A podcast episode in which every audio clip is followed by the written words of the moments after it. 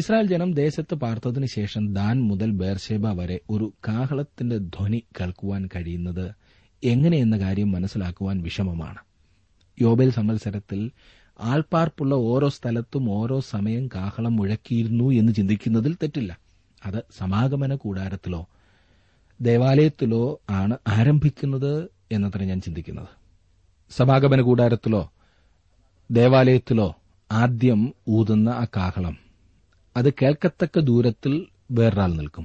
അയാൾ കാഹളം ഊതുകയും അങ്ങനെ പലരിൽ കൂടി കാഹളധ്വനി ദേശത്തിന്റെ അറ്റം വരെയും എത്തുകയും ചെയ്യുന്നു.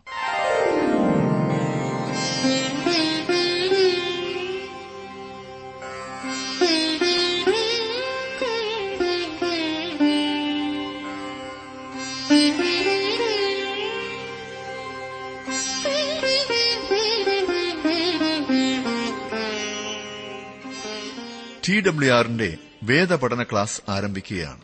ജീവസന്ദേശം.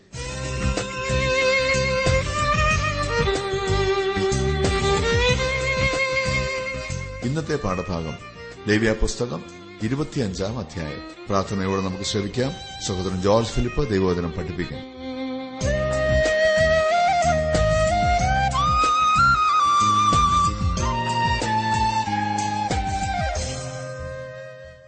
എല്ലാ ഭാഗങ്ങളും നമുക്ക് പ്രാവർത്തികമാക്കുവാൻ കഴിയണം എന്ന ചിന്തയോടെ എഴുതിയതല്ല ദൈവത്തിന്റെ വചനം. അതുകൊണ്ട് തന്നെ എഴുതിയ പശ്ചാത്തലം നാം പ്രത്യേകം മനസ്സിലാക്കിയിരിക്കേണ്ടത് ആവശ്യമാണ്.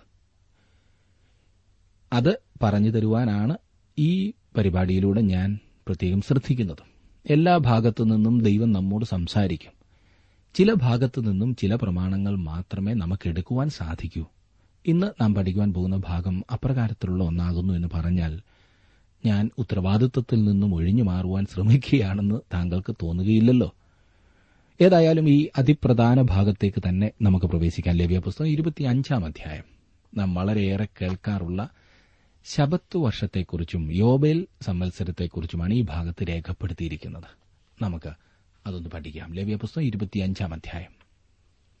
മോശയുടെ വ്യവസ്ഥിതി ഇസ്രായേൽ മക്കളെ ഉദ്ദേശിച്ചുള്ളതായിരുന്നു എന്ന് മാത്രമല്ല, അത് പ്രത്യേകിച്ച് പലസ്തീൻ നാടിനോട് ബന്ധപ്പെട്ടതായിരുന്നു. അക്കാര്യമാണ് ഈ അധ്യായത്തിൽ, അതായത് ലേവ്യ പുസ്തകം 25-ാം അധ്യായത്തിൽ പ്രധാനമായും പറഞ്ഞിരിക്കുന്നത്. ഇവിടെ പറഞ്ഞിരിക്കുന്ന നിയമങ്ങൾ ഇസ്രായേൽ മക്കൾ കനാൻ ദേശത്ത് പ്രവേശിക്കുന്നത് വരെയും പ്രായോഗികമാക്കുവാൻ കഴിയുമായിരുന്നില്ല എന്ന കാര്യം മറക്കരുത്.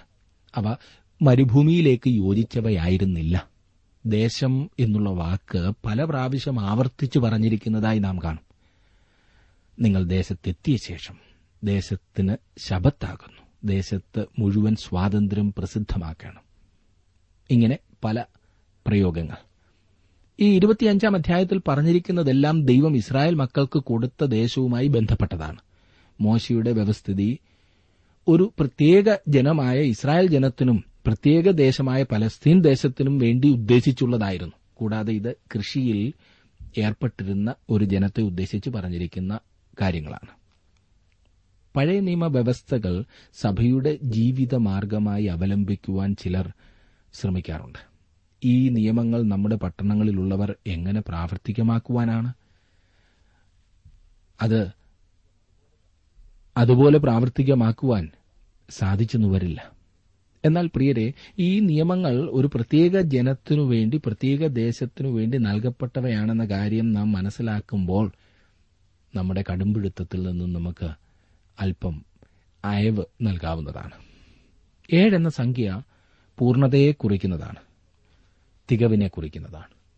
ലേവ്യ പുസ്തകത്തിലെ 7 എന്ന സംഖ്യയ്ക്കും വെളിപ്പാട് പുസ്തകത്തിലെ 7 എന്ന സംഖ്യയ്ക്കും തമ്മിൽ പല കാര്യങ്ങളിലും വലിയ ബന്ധമുണ്ട് എന്ന് നാം കണ്ടല്ലോ. 7-ാം ദിവസവും 7-ാമത്തെ ആഴ്ചയും 7-ാമത്തെ മാസവും 7-ാമത്തെ സംവത്സരവും എല്ലാം ഇവിടെ കാണുന്നു. കാലത്തെ ശബത്ത് കാലങ്ങളായി തിരിച്ചിരിക്കുന്നു. ലേവ്യ നിയമങ്ങൾ 7 ചക്രങ്ങളിന്മേലാണ് നീങ്ങുന്നത്. ഇത് വെളിപാട് പുസ്തകത്തിൽ വീണ്ടും കാണുവാൻ കഴിയുന്നു. ദൈവം ക്ഷീണിതനായതുകൊണ്ടല്ല 7-ാം ദിവസം സ്വസ്ഥനായിരുന്നത് എന്നോർക്കണം. പിന്നെയോ 6 ദിവസം കൊണ്ട് ദൈവം തന്റെ സൃഷ്ടിപ്പിന്റെ പ്രവൃത്തി പൂർത്തീകരിക്കുകയും പിന്നീട് ഒന്നും ചെയ്യുവാനില്ലാതിരുന്നതും കൊണ്ടാണ് അവൻ 7-ാം ദിവസം വിശ്രമിച്ചു എന്ന് പറഞ്ഞിരിക്കുന്നത്. അതുമാത്രമേ നമുക്ക് മനസ്സിലാകുകയുള്ളല്ലോ. കാലമളക്കുന്നതിനുള്ള അടിസ്ഥാനപരമായ അളവുകോലാണ് ശബത്ത്. ലേവ്യ പുസ്തകം 25 അധ്യായത്തെ നമുക്ക് 4 വിഭജിക്കാവുന്നതാണ്. 1 ശബത്ത് സംവത്സരം ആദ്യത്തെ 7 വാക്യങ്ങൾ, 2 യോബേൽ സംവത്സരം 8 മുതൽ 24 വരെയുള്ള വാക്യങ്ങൾ, വസ്തുവകൾ വീണ്ടുകൊള്ളുന്നതാണ് മൂന്നാമത്തെ കാര്യം 25 മുതൽ 34 വരെയുള്ള വാക്യങ്ങൾ, വ്യക്തികളെ വീണ്ടുകൊള്ളുന്നതാണ് 35 മുതൽ 55 വരെയുള്ള വാക്യങ്ങൾ. 1 വാക്യം തന്നെ ഒന്ന് ശ്രദ്ധിച്ചാട്ട്. യഹോവ സീനായ് പർവ്വതത്തിൽ വെച്ച് മോശയോട് അരുളി ചെയ്തത്. ഇവിടെ സീനായ് പർവ്വതത്തിൽ വെച്ച് നടന്ന പഴയ കാര്യത്തിലേക്ക് തിരിഞ്ഞു ചെല്ലുകയാണ് ചെയ്യുന്നത്. എന്നാൽ അവർ ദേശത്ത് ചെന്ന് ചേരുമ്പോൾ ഇത് പ്രായോഗികമാക്കേണ്ടതാണ്. ലേവ്യ പുസ്തകം 1 അധ്യായത്തിന്റെ 1 വാക്യത്തിൽ ദൈവം സമാഗമന കൂടാരത്തിൽ വെച്ച് സംസാരിച്ചു എന്ന് പറഞ്ഞിരിക്കുന്ന കാര്യം ഓർമ്മിക്കുന്നുണ്ടല്ലോ. ഇനി 2 വാക്യത്തിലേക്ക് വന്നിട്ട്, നീ ഇസ്രായേൽ മക്കളോട് പറയേണ്ടത് എന്തെന്നാൽ, ഞാൻ നിങ്ങൾക്ക് തരുന്ന ദേശത്ത് നിങ്ങൾ എത്തിയ ശേഷം ദേശം യഹോവയ്ക്ക് ശബത്ത് ആചരിക്കണം. ഇത് അതിശയകരമായ കാര്യമാണ്. ദേശത്തിന് മനുഷ്യൻ എന്ന പോലെ ഒരു ശബത്തുണ്ട്. 7 ദിവസം മനുഷ്യനുള്ളതാണ്, 7 വർഷം ദേശത്തിനുള്ളതാണ്. സൃഷ്ടിപ്പിൽ ദൈവം തന്റെ സൃഷ്ടിപ്പിന്റെ പ്രവൃത്തി തികച്ചതിനാൽ, പൂർത്തിയാക്കിയതിനാൽ സ്വസ്ഥനായിരുന്നു. അതിനെയാണ് 7 ദിവസം കാണിക്കുന്നത്. ശബത്ത് എന്നാൽ വിശ്രമം എന്നാണ് അർത്ഥം. വീണ്ടെടുപ്പിന്റെ സ്വസ്ഥത എന്നാണ് അതിന്റെ വാസ്തവമായ അർത്ഥം. എബ്രായ ലേഖനത്തിൽ നാം വായിക്കുമ്പോൾ, ആകയാൽ ദൈവത്തിന്റെ ജനത്തിന് ഒരു ശബത്ത് അനുഭവം ശേഷിച്ചിരിക്കുന്നു. ദൈവം തന്റെ പ്രവർത്തികളിൽ നിന്നെന്ന പോലെ അവന്റെ സ്വസ്ഥതയിൽ പ്രവേശിച്ചവൻ താനും തന്റെ പ്രവർത്തികളിൽ നിന്ന് നിവൃത്തനായിത്തീർന്നു. അതുകൊണ്ട് ആരും അനുസരണക്കേടിന്റെ സമദൃഷ്ടാന്തത്തിനൊത്തവണ്ണം വീഴാതിരിക്കേണ്ടതിന് നാം ആ സ്വസ്ഥതയിൽ പ്രവേശിപ്പാൻ ഉത്സാഹിക്കാം. സ്വസ്ഥതയെന്ന് ഈ വാക്യങ്ങളിൽ പറഞ്ഞിരിക്കുന്നതിന്റെ അക്ഷരികമായ അർത്ഥം ശബത്ത് ആചരിക്കുക എന്നാണ്. 7 വർഷം ദേശം കൃഷി ചെയ്യാതിടുന്നത് സ്ഥലത്തിന് നല്ലതാണെന്ന് ശാസ്ത്രീയമായ കൃഷി സമ്പ്രദായം നിലവിലിരിക്കുന്ന ഇക്കാലത്ത് തെളിഞ്ഞിട്ടുണ്ട്. നിലമുഴുന്നവർക്കും ഇത് ഒരു വിശ്രമമായിരുന്നു. അവർക്ക് വേറെ അത്യാവശ്യ കാര്യങ്ങൾ ചെയ്യാമായിരുന്നു. അത്യാഗ്രഹത്തിൽ നിന്നും ഇസ്രായേൽ മക്കളെ വിടുവിക്കുന്നതിനാണ് ദേശത്തിന് ശബത്ത് ആചരിക്കണമെന്ന് കൽപ്പിച്ചത്. ഈ നിയമം ലംഘിച്ചതുകൊണ്ടാണ് വാസ്തവത്തിൽ ഇസ്രായേൽ ജനം 70 സംവത്സരക്കാലം ബാബിലോണിലെ പ്രവാസത്തിലേക്ക് പോകേണ്ടി വന്നത്. 2 ദിനവൃത്താന്തം 36:21 നാം അത് വായിക്കുന്നു. 490 വർഷത്തിനിടയിൽ 70 ശബത്ത് സംവത്സരങ്ങൾ ആചരിക്കുവാൻ അവർ കൂട്ടാക്കാഞ്ഞതുകൊണ്ട് അവർ 70 വർഷക്കാലത്തെ പ്രവാസത്തിലേക്ക് പോകേണ്ടി വന്നു എന്ന് നമുക്ക് കാണാവുന്നത് അത്രേ. 3-4 വാക്യങ്ങൾ നോക്കിക്കാട്ടെ. 6 സംവത്സരം നിന്റെ നിലം വിതയ്ക്കണം, അവണ്ണം 6 സംവത്സരം നിന്റെ മുന്തിരിത്തോട്ടം വള്ളിത്തലം മുറിച്ച് അനുഭവം എടുക്കണം. 7 സംവത്സരത്തിലോ ദേശത്തിന് സ്വസ്ഥതയുള്ള ശബത്തായ യഹോവയുടെ ശബത്തായിരിക്കണം. നിന്റെ നിലം വിതയ്ക്കുകയും മുന്തിരിത്തോട്ടം വള്ളിത്തലം മുറിക്കുകയും ചെയ്യരുത്. ശബത്ത് സംവത്സരം പലസ്തീൻ ദേശവുമായി ബന്ധപ്പെട്ടതാണെന്ന് ഇവിടെ വ്യക്തമാക്കിയിരിക്കുന്നു. 6 വർഷക്കാലം അവർ നിലം വിതയ്ക്കുകയും മുന്തിരിത്തോട്ടം വള്ളിത്തല മുറിക്കുകയും ചെയ്യണം. അനന്തരം 7 വർഷം വിതയ്ക്കുകയോ മുന്തിരിവള്ളി മുറിക്കുകയോ ചെയ്യരുത്. മനുഷ്യന്റെ മേൽ ശാപം ഉള്ളതുപോലെ ഭൂമിയുടെ മേലും ഒരു ശാപമുണ്ട്. മനുഷ്യന്റെ വിയർപ്പിന്റെ ഫലമായിട്ടാണ് അവന് മണ്ണിൽ നിന്ന് തന്റെ ഉപജീവനം ലഭിക്കുന്നത്. അങ്ങനെ അവന് ലഭിക്കൂ. ആ വിയർപ്പിന്റെ ഫലമായിട്ടേ അവന് മണ്ണിൽ നിന്ന് ഉപജീവന മാർഗം ഉണ്ടാകും. സൃഷ്ടിയിൽ നിന്ന് ഈ ശാപം എടുത്തു കളയുന്ന ഒരു ദിവസമുണ്ട്. റോമാലേഖനം 8 അധ്യായത്തിന്റെ 20, 21, 22 വാക്യങ്ങളിൽ നാം അത് കാണുന്നു. യെശയ്യാപ്രവചനത്തിലും 35 അധ്യായത്തിന്റെ 1-2 വാക്യങ്ങളിൽ നാം അത് കാണുന്നു. ശബത്ത് സംവത്സരം എന്നത് ദൈവം ഇസ്രായേൽ മക്കൾക്ക് കൊടുത്ത നല്ല ഒരു കൃഷി സമ്പ്രദായമാണ്. കൃഷിയെ സംബന്ധിച്ച് എല്ലാ കാര്യങ്ങളും ദൈവത്തിന് അറിയാമെന്നത് രസകരമായ കാര്യമല്ലേ? 5 മുതൽ 7 വരെയുള്ള വാക്യങ്ങൾ നോക്കിക്കാട്ടെ. നിന്റെ കൊയ്ത്തിന്റെ പടുവിളവ് കൊയ്യുകയും വള്ളിത്തല മുറിക്കാത്ത മുന്തിരിത്തോട്ടത്തിലെ പഴം പറിക്കുകയും വരുത്. അത് ദേശത്തിന് ശബത്താണ്ടാകുന്നു. ദേശത്തിന്റെ ശബത്തിൽ താനെ വിളയുന്നത് നിങ്ങളുടെ ആഹാരമായിരിക്കണം. നിനക്കും നിന്റെ ദാസനും ദാസിക്കും കൂലിക്കാരനും നിന്നോടുകൂടെ പാർക്കുന്ന പരദേശിക്കും നിന്റെ കന്നുകാലിക്കും കാട്ടുമൃഗത്തിനും അതിന്റെ അനുഭവം ഒക്കെയും ആഹാരമായിരിക്കണം. ശബത്ത് സംവത്സരത്തിൽ ജനങ്ങളുടെ ശാരീരികമായ ആവശ്യങ്ങൾ എപ്രകാരമാണ് നിറവേറിയിരുന്നത് എന്നിവിടെ പറഞ്ഞിരിക്കുന്നു. ദേശം സമൃദ്ധിയായ വിളവ് നൽകുന്നതായിരുന്നതിനാൽ ഓരോ വർഷവും കൃഷി ഇറക്കേണ്ട ആവശ്യമില്ലായിരുന്നു. അബ്രഹാമിന്റെ കാലയളവിൽ യൂഫ്രട്ടീസ് നദീതടത്തിൽ ആ താഴ്വരയിൽ കൃഷി ഇറക്കേണ്ട ആവശ്യമേ ഉണ്ടായിരുന്നില്ല എന്ന് നമുക്ക് മനസ്സിലാക്കുവാൻ സാധിക്കുന്നുണ്ട്. വിത്ത് വിതയ്ക്കാതെ തന്നെ ധാന്യം വളർന്നു വരുമായിരുന്നു. ഇസ്രായേലിലെ ഭൂമി ഉടമസ്ഥനും അവന്റെ വേലക്കാർക്കും പരദേശിക്കും ആവശ്യമുള്ളത്ര വിളവ് ഉൽപ്പാദിപ്പിച്ചിരുന്നു. ഉഴാത്ത വയലിൽ മേഞ്ഞ് കന്നുകാലികൾക്ക് പോലും തടിച്ച് കൊഴുത്തു വളരുവാൻ കഴിയുമായിരുന്നു. സ്വസ്ഥതയുടെ സംവത്സരത്തിൽ ദൈവം മനുഷ്യനെയും മൃഗത്തെയും ഇസ്രായേലിനെയും പരദേശിയെയും പണക്കാരനെയും പാവപ്പെട്ടവനെയും എല്ലാം സംരക്ഷിച്ചിരുന്നു. അവർക്കെല്ലാം ഭക്ഷണത്തിന് ആവശ്യമുള്ളത് ദൈവം നൽകിയിരുന്നു. എന്നാൽ കച്ചവടം നടത്തുവാൻ തക്ക വിധം അവർ വിളവെടുപ്പ് നടത്തുവാൻ പാടില്ലായിരുന്നു. ഭൂമി ശപിക്കപ്പെട്ട് പോയതുകൊണ്ട് എന്തുമാത്രം കഷ്ടപ്പാടാണില്ലേ. ശബത്ത് എന്നാൽ വിശ്രമം അഥവാ സ്വസ്ഥത എന്നാണ് അർത്ഥം. നാം നമ്മുടെ പ്രവർത്തനങ്ങളിൽ നിന്ന് വിരമിച്ച് നമ്മുടെ ആശ്രയം കർത്താവായ യേശുക്രിസ്തുവിൽ അർപ്പിക്കുമ്പോൾ ഓരോ ദിവസവും നമുക്ക് സ്വസ്ഥതയുടെ ദിവസമായിത്തീരുന്നു. യേശുക്രിസ്തുവിലുള്ള സ്വസ്ഥതയാണത്. ഇക്കാലത്ത് മോശയുടെ ന്യായപ്രമാണം അതുപോലെ അനുഷ്ഠിക്കുന്നു എന്നും ശബത്ത് ആചരിക്കുന്നു എന്നും പറയുന്നവർ ഒരു ശബത്ത് സംവത്സരമുണ്ട് എന്ന് മനസ്സിലാക്കുകയോ അപ്രകാരം അനുഷ്ഠിക്കുകയോ ചെയ്യുന്നതായി കാണുന്നില്ല. അന്നേരവും പരമാവധി പണിയെടുക്കാൻ ബുദ്ധിമുട്ടുക, ആർക്കും കൊടുക്കാതെ പിടിച്ചുവെക്കുവാനുള്ള ശ്രമമാണ്. അങ്ങനെയുള്ളവർ മോശയുടെ ന്യായപ്രമാണത്തിന്റെ ഒരു ചെറിയ ഭാഗം മാത്രമേ അനുഷ്ഠിക്കുന്നുള്ളൂ. അപ്പോൾ അത് അനുസരണമല്ലല്ലോ, അനുസരണക്കേട് തന്നെയാണ്. അവർ ശബത്ത് സംവത്സരമോ യോവേൽ സംവത്സരമോ ആചരിക്കുന്നില്ല.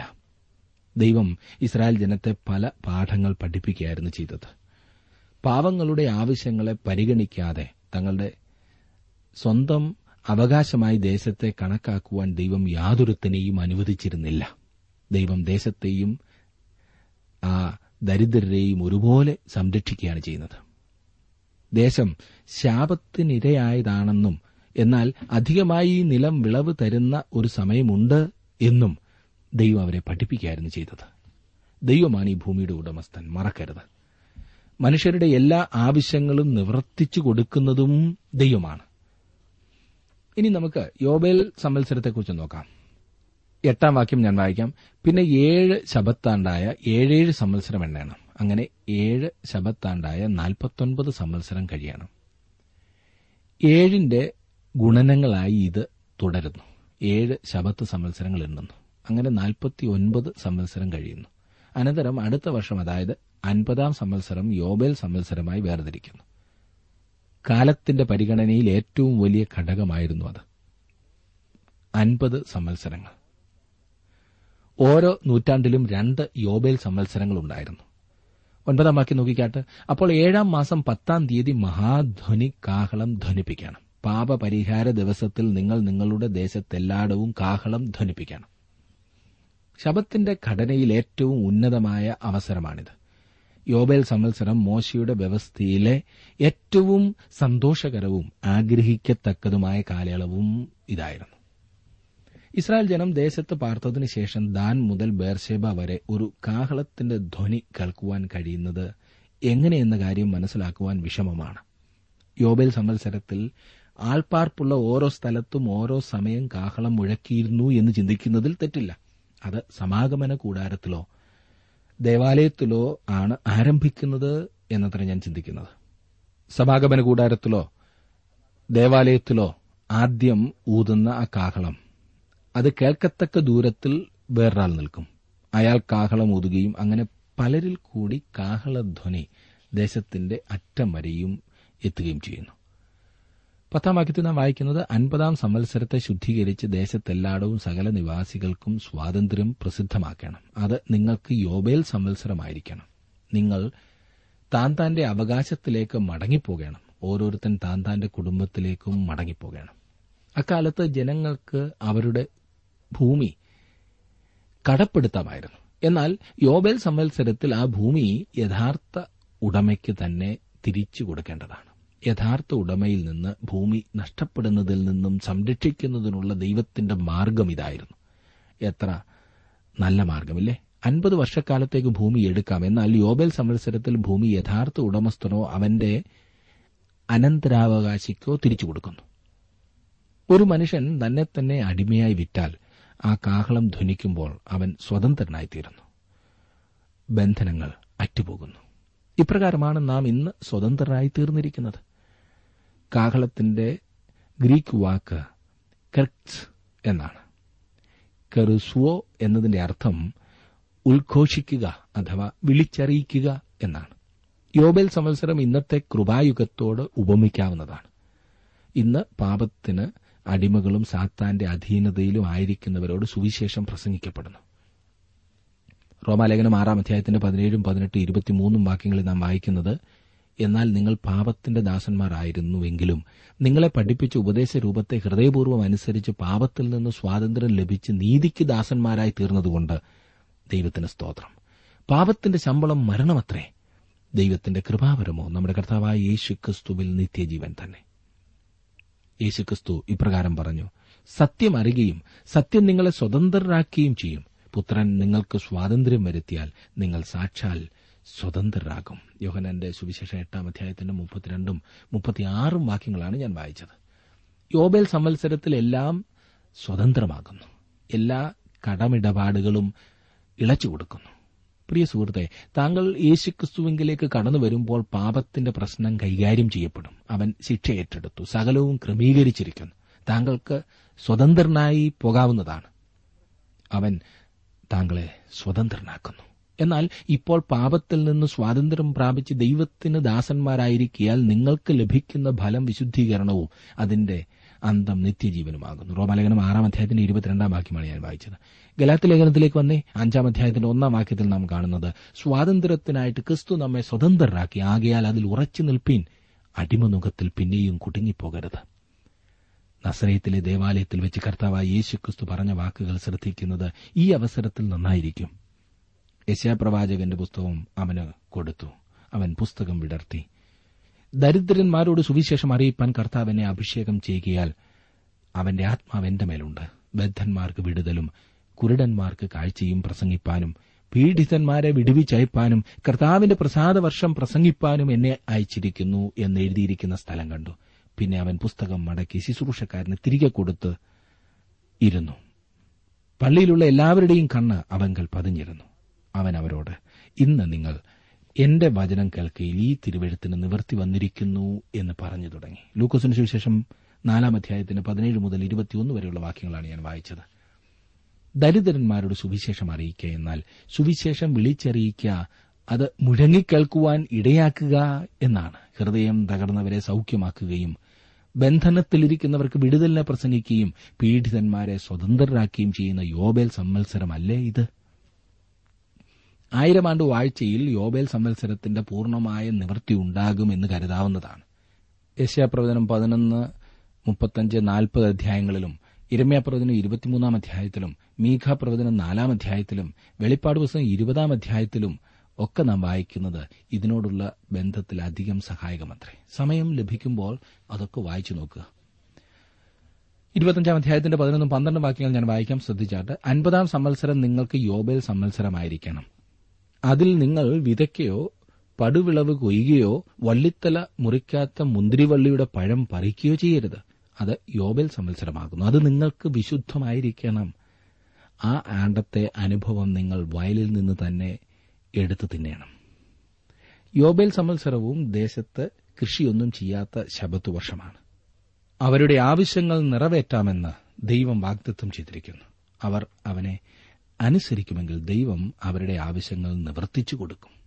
എത്ര നല്ല വാഗ്ദത്തമല്ലേ! 13 മുതൽ 24 വരെയുള്ള വാക്യങ്ങളിലേക്ക് നാം വരുമ്പോൾ എല്ലാ വസ്തുവകളും അതിന്റെ യഥാർത്ഥ ഉടമസ്ഥന് തിരികെ കൊടുക്കണമെന്ന് വിശദമാക്കിയിരിക്കുന്നതായി നമുക്ക് കാണാം. അതിന്റെ ആ വിശദീകരണം നിങ്ങൾ വായിച്ച് മനസ്സിലാക്കുമല്ലോ. വളരെ ലളിതമായിട്ട് വിവരിച്ചിരിക്കുകയാണ്. ഏതെങ്കിലും ഒരു വ്യക്തി അഥവാ ഒരു സമൂഹം ഭൂമി അധികമായി സമ്പാദിക്കുന്നതും മറ്റുള്ളവർ തീരെ ദരിദ്രരായി തീരുന്നതും തടയുവാനാണ് ഈ നിയമം കൊണ്ടുവന്നത്. ഇസ്രായേലിൽ ഒരു സമസ്ഥിതി ഉളവാക്കുവാൻ ഇത് സഹായകമായിരുന്നു. ഇത് ദൈവത്തിന്റെ പരിപാടിയും ഭൂമി ദൈവത്തിന്റെ വകയുമായിരുന്നു. എത്ര അനുഗ്രഹിക്കപ്പെട്ട പ്രമാണമില്ലേ!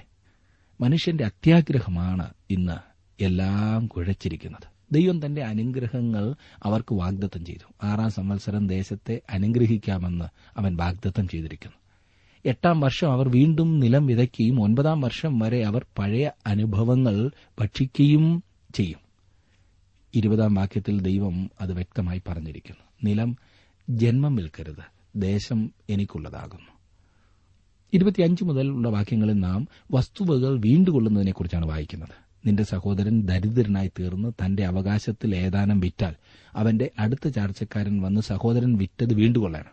എന്നാൽ വീണ്ടുകൊള്ളുവാൻ അവൻ ആരുമില്ലാതിരിക്കുകയും അവൻ തന്നെ വകയുള്ളവനായി വീണ്ടുകൊള്ളുവാൻ പ്രാപ്തനാകുകയും ചെയ്താൽ അവനത് വിറ്റ ശേഷമുള്ള സംവത്സരം കണക്കുകൂട്ടി മിച്ചമുള്ളത് അത് വാങ്ങിയിരുന്ന ആൾക്ക് മടക്കിക്കൊടുത്ത് തന്റെ അവകാശത്തിലേക്ക് മടങ്ങി വരണം. എങ്ങനെയുണ്ട്?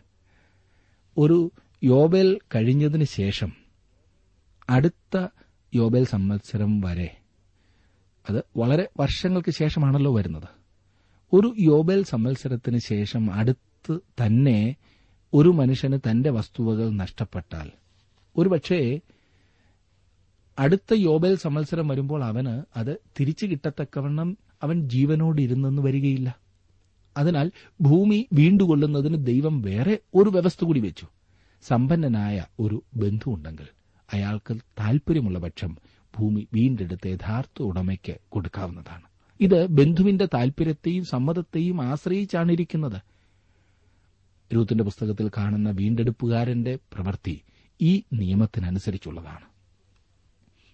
25-ാം അധ്യായത്തിന്റെ 28 മുതൽ 34 വരെയുള്ള വാക്യങ്ങളിൽ നാം അവകാശപ്പെട്ട നിലത്തിന്മേലുള്ള വീടിനെയും കെട്ടിടത്തെയും സംബന്ധിച്ചും നിയമങ്ങൾ ഉണ്ടായിരുന്നു എന്നതാണ് കാണുന്നത്. പഴക്കം മൂലം വില കുറയുന്ന വസ്തുതയും കണക്കിലെടുത്തിരുന്നു. ലേവ്യർക്ക് ബാധകമായ പ്രത്യേക നിയമങ്ങൾ ഉണ്ടായിരുന്നു. വ്യക്തികളെ വീണ്ടുകൊള്ളുന്നതിനെക്കുറിച്ചാണ് 35 മുതൽ ഉള്ള വാക്യങ്ങൾ നാം കാണുന്നത്. നിന്റെ സഹോദരൻ ദരിദ്രനായി തീർന്ന് നിന്റെ അടുക്കൽ വെച്ച് ക്ഷയിച്ചു പോയാൽ നീ അവനെ താങ്ങണം. അന്യനും പരദേശിയും എന്നപോലെ അവൻ നിന്റെ അടുക്കൽ പാർക്കണം. അവനോട് പലിശയും ലാഭവും വാങ്ങരുത്. നിന്റെ ദൈവത്തെ ഭയപ്പെടണം. നിന്റെ സഹോദരൻ നിന്റെ അടുക്കൽ പാർക്കണം. നിന്റെ പണം പലിശയ്ക്ക് കൊടുക്കരുത്. നിന്റെ ആഹാരം അവന് ലാഭത്തിനായി കൊടുക്കുകയും അരുത്. നിർഭാഗ്യരായ ജനങ്ങളുടെ കാര്യത്തിൽ ദൈവം കരുതലുള്ളവനായിരുന്നു എന്ന് ഇത് വ്യക്തമാക്കുന്നു. അവരെ സഹായിക്കേണ്ടതാണ്. അവരെ മറ്റുള്ളവർ ചൂഷണം ചെയ്യുവാൻ പാടില്ല.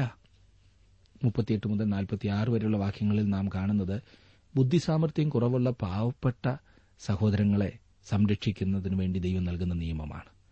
അങ്ങനെയുള്ള ഒരു സഹോദരനെ അടിമയായി വെക്കുവാൻ പാടില്ല. അവനെ സംരക്ഷണ ചെയ്യേണ്ടതാണ്. അവനെ അടിമയായിട്ടല്ല, കൂലി കൊടുക്കുന്ന സേവകനായിട്ടാണ് കണക്കാക്കേണ്ടത്. പരദേശികളെ മാത്രമേ അടിമകളാക്കുവാൻ അനുവദിച്ചിരുന്നുള്ളൂ. അടിമത്തത്തിന്റെ കാര്യത്തിൽ ഇത് ഒരു വലിയ പുരോഗമന ചിന്തയായിരുന്നു. 47 മുതൽ 55 വരെയുള്ള വാക്യങ്ങളിൽ നാം കാണുന്നത് തന്റെ സമ്പത്ത് നഷ്ടപ്പെടുക മാത്രമല്ല തന്നെപ്പോലും വിൽക്കേണ്ടി വന്ന ഒരു വ്യക്തിക്ക് ബാധകമായ യോബേൽ നിയമമാണിത്. 10-ാം വാക്യം നാം ശ്രദ്ധിക്കുക. യോബേൽ സംവത്സരത്തിനു മുൻപ് തന്നെ അവനെ ബന്ധുക്കളിൽ ആർക്കെങ്കിലും താൽപര്യമുള്ള പക്ഷം വീണ്ടുകൊള്ളാവുന്നതാണ്. എനിക്കും താങ്കൾക്കും ഒരു വീണ്ടെടുപ്പുകാരനുണ്ട്. അവൻ സമ്പന്നനാണ്. എന്നാൽ നമുക്കുവേണ്ടി അവൻ ദരിദ്രനായി തീരുവാൻ തയ്യാറായി. തന്റെ വിലയേറിയ രക്തം നമ്മുടെ വീണ്ടെടുപ്പിനു വേണ്ടി അവൻ ചൊരിഞ്ഞു. അവൻ നമ്മുടെ വ്യക്തിത്വത്തെ വീണ്ടെടുക്കുക മാത്രമല്ല, ഈ ശാപഗ്രസ്തമായ ഭൂമിയുടെ വീണ്ടെടുപ്പിനു വേണ്ടിയും അവൻ വില കൊടുത്തു. ഇന്ന് ഭൂമിമേലുള്ള ശാപത്തിൽ നിന്നും അത് ഒരിക്കൽ വിടുവിക്കപ്പെടും. വീണ്ടെടുപ്പുകാരനെ സംബന്ധിച്ച നിയമം നമ്മുടെ വീണ്ടെടുപ്പുകാരനായ യേശുക്രിസ്തുവിനെയാണ് ചൂണ്ടിക്കാണിക്കുന്നത്. അതെ, എത്ര വലിയ വഴികളാണ് ദൈവം തന്റെ ജനത്തിനു വേണ്ടി ഒരുക്കിയിരിക്കുന്നത്. ഇന്ന് ആ ഉന്നതമായ വഴികൾ നമുക്ക് സ്വന്തമാക്കുവാൻ ദൈവം അവസരം തന്നതിനായി നമുക്ക് ദൈവത്തെ സ്തുതിക്കാം. ദൈവഹിതപ്രകാരം ജീവിപ്പാൻ നമ്മെ തന്നെ നമുക്ക് സമർപ്പിക്കാം. ഇന്നത്തെ ജീവസന്ദേശ പഠന ക്ലാസ്സിലൂടെ ഞങ്ങളെ ശ്രദ്ധിച്ച എല്ലാ പ്രിയ ശ്രോതാക്കളോടുമുള്ള നന്ദിയെ അറിയിക്കട്ടെ.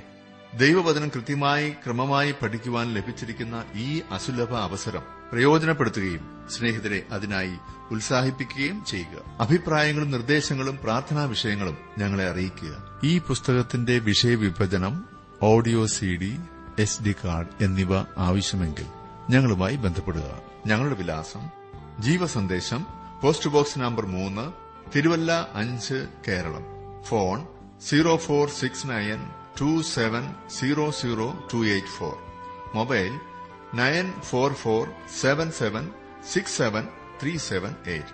ഞങ്ങളുടെ ഇമെയിൽ അഡ്രസ് malayalamttv@radio882.com. വെബ്സൈറ്റിലും ഞങ്ങളുടെ പ്രോഗ്രാം ലഭിക്കുന്നതാണ്. ഞങ്ങളുടെ വെബ്സൈറ്റ് www.radio882.com.